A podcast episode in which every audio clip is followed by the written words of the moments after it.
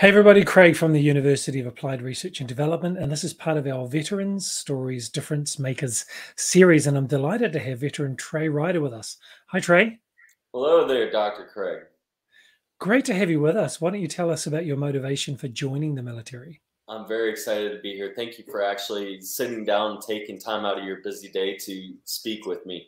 I, I ended up joining the United States Army uh, when I was actually nineteen, right out of high school. Wow. And there was a, a few things. I mean, you know, there's hiccups along my entire journey to get me to where I've been today. And one of them was to kick off me getting into the military. And it started out that it was kind of like a go to war, go to jail type scenario. And I, I guess I can't effectively say, but I did, um, that I went into the military to get out of, I guess you can say, criminal stuff. And it was a very weird situation. I can explain it if you want. I'll let you kind of dictate that. Uh, but this was back in uh, two thousand three is when I went through. And so obviously the Iraq war is just kicking off uh, mm. at that time. And went through the basic training. And I actually had a friend of mine, one of my best friends that joined the military with me. And we were going uh, to the first duty station together. We went through basic training together. So it's buddy system type deal. So which really made it comfortable for us to kind of go in together. But we knew for a fact that eventually we'd be splitting ways. Hmm. And my thought process was, my grandfather was in the Navy. And he's what they call a Mustang, where he went from enlisted all the way through officer.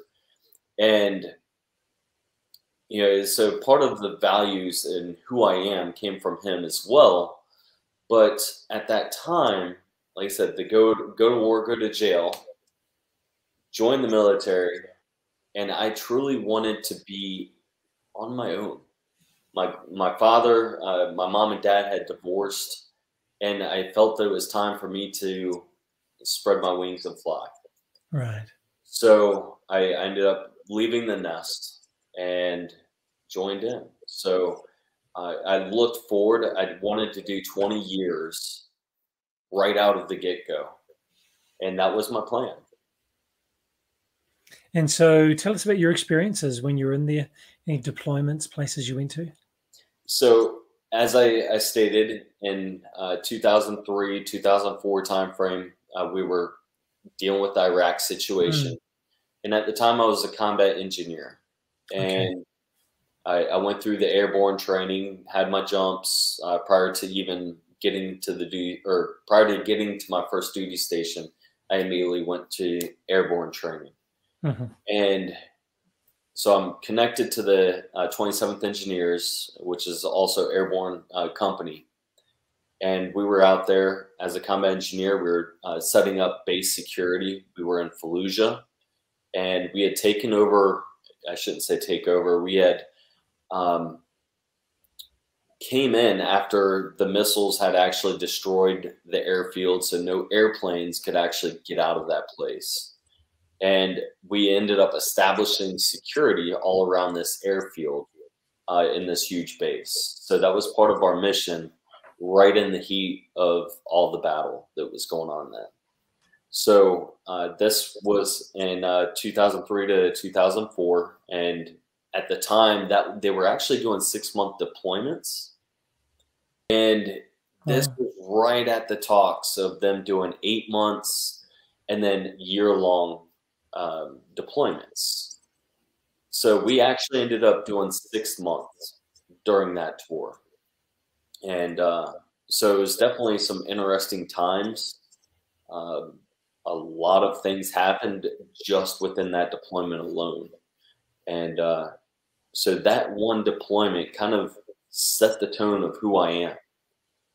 And I'll tell you, one of the first challenges that I had was when I came back. And I was actually qualifying for a continuation of my hazardous duty pay for airborne status. And that's when I ended up sustaining my first in- injury. So I ended up going through, you know, Iraq and everything. And for the most part, yes, we had explosions. Yes, we were constantly, um, you know, our fight or flight was constantly rattled and going, as most people are in those situations. Mm. And uh, then coming home, ended up getting injured. Ended up uh, landing and noticed my hip was popping, had some pain that was shooting down my leg. And at the time, they started talking about med boarding me. And at the same exact time, I ended up coming down on recruiting orders. And I was actually a specialist at the time. And had I gone through recruiting school, I would have got my corporal. I would have had a desk desk job to kind of hopefully rehabilitate and everything else. That was my thinking. Uh, but of course, by that time, my unit was also coming down on orders to go to Afghanistan. So it was a quick turn and burn for them. But I was begging and pleading to go with them. And they said, no, once the big army has you, you have to go where they tell you to. So I was very fortunate. The doctor signed off, and I did go to recruiting and uh, became a corporal. Uh, did that for a few years uh, and continued on my path there. So hopefully that answers your your question there. Yeah. So, so you were recruiting people within the army for different roles, or external civilians to come in and join the army? External civilians. So at that time, it's it's all about trying to fill the job vacancies and, like I said, this being at the very beginning of the Iraq War and Afghanistan mm. taking off. Mm. Um, at the same time, we had a lot that needed to be done. So that's part of the reasons why, you know, it was a critical mission, obviously, but um, it was one that helped me along the path of where I am now. So uh, everything from communicating a little bit better and understanding how people kind of work. But I wasn't seeing it at the time exactly how that was going to benefit me. But uh, mm. yeah, so civilians to um, come into the military. So you said you were in Fallujah. Were you in the, the Battle of Fallujah? So I wasn't like in the, the town, so to speak. Um, at the time, I was the driver for the first sergeant. And we were going all over the place um, or taking helicopters here and there to different installations because our, our teams were so spread out. And one of the jobs was to go out into uh, the roadways to make sure they're clear of like I E Ds, explosives and stuff. So um, our different platoons were scattered out throughout Iraq, and uh, we'd be traveling to, to see them back and forth. So um, I had a little bit different mission compared to a lot of other people. And some of our teams were with the infantry kicking down doors. And, you know, so we were scattered. Um, one platoon was over uh, creating the uh, infrastructure for the security of the bases. So there was a lot of different moving parts that we had. Mm. You mentioned that you were, when you're on deployment, particularly when you were there, you had that fight or flight sense was very, very high, as for anyone who would be there. Have there been any ongoing challenges because of that now that you're out of the service? You know, it, I talked to my wife about this particular area. And even when I end up after recruiting services, I'll, I'll be very quick on this kind of wraparound story. But I went into military police. I changed my job after recruiting mm. military police. And that in itself continued keeping my fight or flight going. Right. And I, I say that because every person, every phone call that we got for help, the same people we were going to help are the same people that are trained to kill. There's no other life force out there that you're responding and you know every single person is military and knows how to effectively handle a situation, mm. um, which can also be very dangerous. And I've had mm. my life threatened just because of the calls that I've been in. Mm. To wrap this back into your question, after I got out of the military, I spoke with my wife. Like she was, obviously she was afraid to come up and, and touch me or wake me up in certain situations. Yeah. Uh, at first she would, she would reach over and kind of grab me to shake me. Hey, you're, you're snoring, or hey, you're doing this. And eventually it moved to a foot, or like she kind of kicking me in my shin, like, hey, Trey, wake up. And uh, now as she does that, she tells me to roll over. So now it's to the point where I have become relaxed. I've been able to disengage the fight or flight. Right. And, and relax my body a whole lot more. And it took a lot of freaking time to do that. Uh, yeah. It, it, I'm not saying it's perfect, but with anything that we put focus into to calm ourselves or to heighten our awareness of something, it can truly change how we deal with a lot of stuff in life. Hmm. So I hope that kind of answers. Yeah, it does. It seems like it isn't, has been an ongoing issue that you've had to grapple with over this period of time. Are there are there things that the uh, military, when you transitioned out, that they put in place to help you and support you? Did you have to go and find out yourself? Was it other veterans? How did you get help? When I transitioned out, I ended up doing fourteen years before they did finally medical board uh, send me out because of medical reasons. Uh, it was a long process. Mm-hmm. There was a lot of training stuff that they put you through to verify that you do have things in, in place, finances to potential jobs. And they give you time to go out to these uh, career fairs to speak with different companies and uh, medical stuff. It depends on where you're, you're moving to. Well, here's the closest uh, veteran affairs uh, group that you can have. So there's a lot of information that's thrown at you at once. But the problem is there's so much information, you cannot retain it all. Um, mm. And then you still kind of feel lost after that. So um, they they definitely did the best. I, looking back, they did the best that they could to help uh, with the potential success of each individual getting out. Okay. Okay. Was it enough? I thought it was. And I say that because after I got out, or prior to me getting out, I went through what they called a uh, Solar Ready Vets program, where I was trained to uh, take some skills, and I got nationally certified to go install solar for people's homes. Now, mind you, I'm getting medically retired, so I couldn't see myself bending over on roofs to install solar. So I wanted to take that knowledge to inform the homeowners of how they could best use right. solar for their house. Uh-huh. So I have the complete knowledge, complete package to say, here's how everything operates. And I had a job. The job was completely lined up.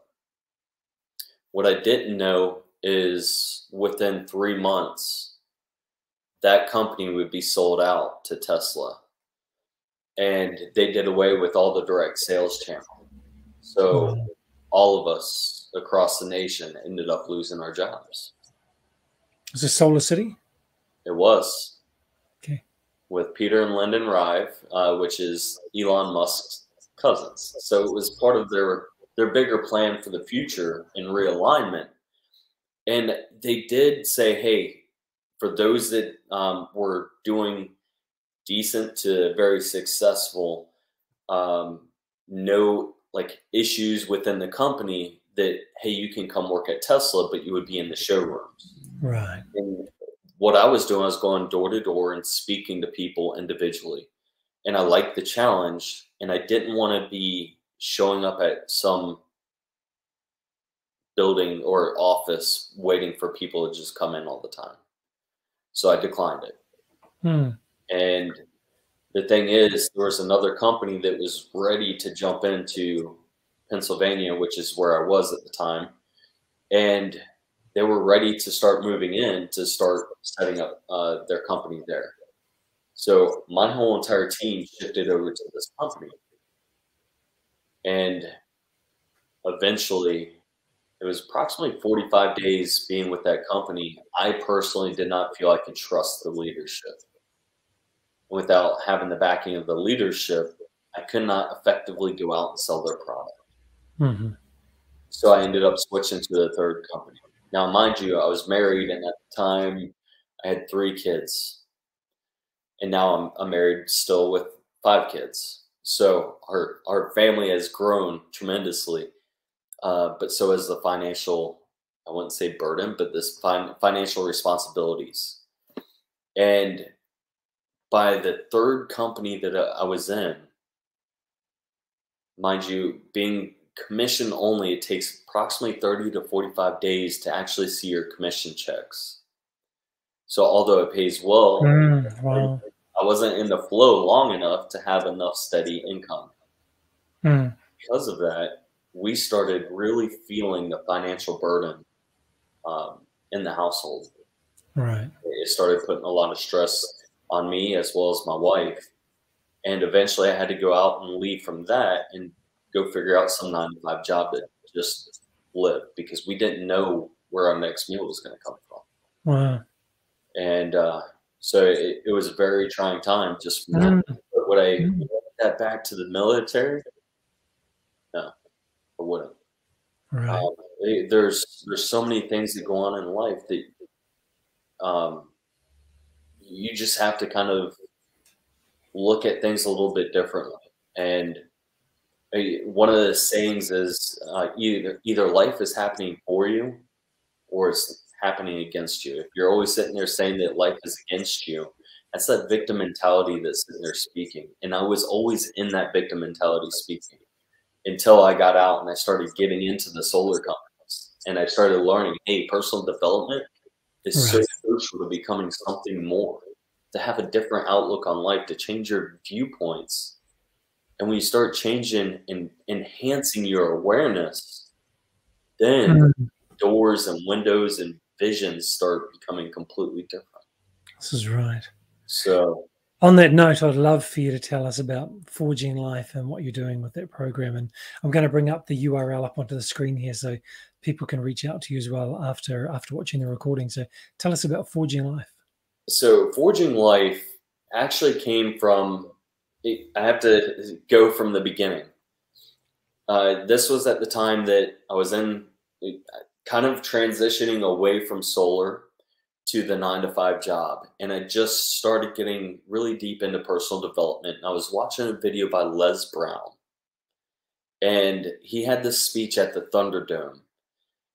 And during this time, my son had And, uh, a motivational speaker at his school. And he came home as I was sitting there watching this. And he looks at me and he said, "Dad, I always saw you doing something like that." Wow. And I sat back and I said, "What do you mean, son?" He said, "You know, you're always trying to help other people. And this is something that you would always do to, to help somebody else out." And I sat back and I thought about it. He saw something in me that I didn't see inside of myself. And this pertains to coaching as well, and I'll get to that hopefully in a minute. But um, going from there, I then ended up switching into learning about finances so I could get myself out of that financial issue that we were speaking about earlier. Then I enrolled into Tony Robbins' coaching program to sit there and learn from one of the best of, in the industry. Hmm. And learn the skills and the tactics that he's using to help transform lives. And by that time, there was this show that was on. It was called uh, Forged in Fire. And I was sitting there. I was watching these people that were sticking this hot piece of metal and or this hunk of metal, and they were sticking it in the, the fire and then pulling it out and then smashing it. I said, huh, that's a lot like our life. Mm-hmm. Where we're this piece of metal and we're stuck in the furnace and we're heated up to the core. You know, these challenges that we come across, we're pulled out and we're beaten. We're stuck back in the fire and we're pulled out and we're beaten. And eventually you stand this masterpiece that has finally been forged into something. I said, that's exactly how our life is. We go through these trials, we get heated up, we get beaten, but as long as you keep going, yes, you'll have more failures than you'll have successes. But as you learn from those failures, your successes are going to be so much more worth it. And that's kind of where Forging Life and the name came from. Uh, so it, it stemmed from my son, and it started with coaching. And as I said, my son saw, like, he gave me this vision externally. And this is exactly what coaching is. And that's exactly what I do. Coaching is to be able to, to show people on an external level from different viewpoints of their life, maybe some things that they can do and tweak and change to get where they need to be. Hmm. So yes, the coaching started. Uh, I've developed a few online courses. I have a membership. I have a podcast now. It's Forging Life Podcast. And uh, just recently, as of Sunday, we just ended our first five-day free challenge where I brought uh, four other speakers on. And wow. This was in regards to business, uh, health, wealth, and uh, well, not health, wealth, and finances, mind, body, spirit, and business. So I had a business coach. I had a, a spiritual coach. I had a, a relationship coach. I had myself that was talking on mindset, and uh, another individual, health and wellness. And we sat there, each individual day was a, something different. And I say that because this is leading into what we have going on right now. And we're kicking off a business builder um, boot camp to help other people start their own online businesses and courses. Um, so those that have been struggling with the limiting beliefs and the negative mindset and not having the right people around them to get them above. Uh, maybe the financial uh, scarcity, uh, the stress and overwhelm that comes on of mm. not being able to have your, your bills paid and stuff like that. This is all stuff that's going to be covered within this three-day course. Mm. So that is really where we're heading to now. And that's kind of what encompasses Forging Life. I love it. So you've gone from having some trouble and needing to join the army to doing, I think you said fourteen years, fourteen years of service, coming out with some challenges to work through from that, going into sales and then tough stuff happening with that, to deciding to turn things around for yourself and work on yourself and grow yourself so that you can help other people. I love that. Love that. I was in the gym early this morning and I was listening to Blinkist. I was listening to a book. It was John Maxwell. And it was a summary of one of his books. And I just, I actually changed my WhatsApp um, memo underneath my name. It says, "Dare more, fail harder, learn faster." And it's kind of the summary of what, what the book was about. And it sounds like your life. And not just my life, but many. Even though we're speaking about military here and right now, mm. you can put it in any situation. You can put it in a, a factor of stay-at-home parents, the struggles that they have with every single day. And one of the str the things that I didn't speak about to you is what really awakened me to who I am was the fact that I wasn't showing up for my family. And this is during the military transition period where I was completely stressed out. Right. And didn't know exactly where I was going to go at the time. I wasn't showing up as a husband and a father. And I realized, like, when I was supposed to be coming home, I wasn't hurrying up to come home. I had all these burdens from work and outside life that when I would actually walk through the door, I was physically there for them, but I was not mentally there for them. Right. And one of the hardest things, even still right now, to swallow is the fact that I could have lost them, because I said, you know what, if I don't show up for my, my wife and my kids, then somebody else is going to show up for me, and I was going to lose them. Mm-hmm. So, and kind of wrapping this back into the, the parent stuff is, you know, there's so many stresses that parents have to deal with at home, whether it's school, whether it's the bills, whether it's um, making sure all the time management for the kids and the family. And um, my wife, like, the amount of stuff that she deals with now is just so insane. Mm. And the thing that makes it work is we are a team. Love it. So um, I know that was roundabout, but I had to kind of bring that up because that's at the core, that's who I am. And that's why I help who I do. Mm. Oftentimes it's hard to show up because there's so much other noise going on in your life. I've talked to multimillionaires um, and it's the same thing. It's the fact that they can't shut work off when yeah. they come to the house. So how do you do that? That's the big question. I love that you've identified being fully present for your family as a priority. That's great.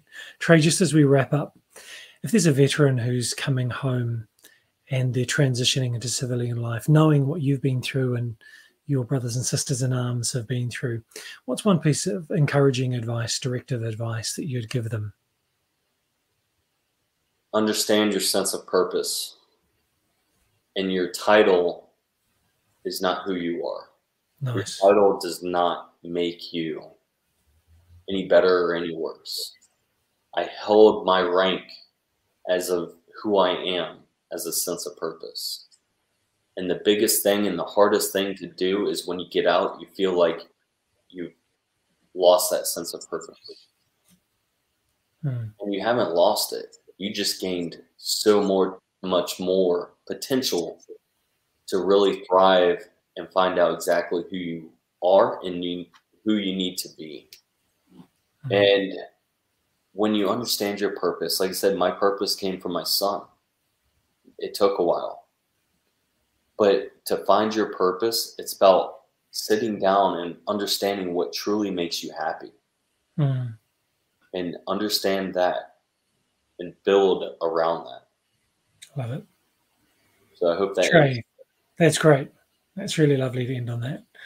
Trey, thank you so much for your time. I do want to thank you for your service. Uh, thank you for what you've done. And thank you that you have decided to make yourself and your family a priority. And then from that is coming the work that you're doing with other people as well. And for those of you that are watching the recording of our veteran stories, whether it's on Facebook or LinkedIn or YouTube or Twitter or Twitch or even Pinterest, whatever platform you're watching the recording on, you can see Trey's website at the bottom of the screen.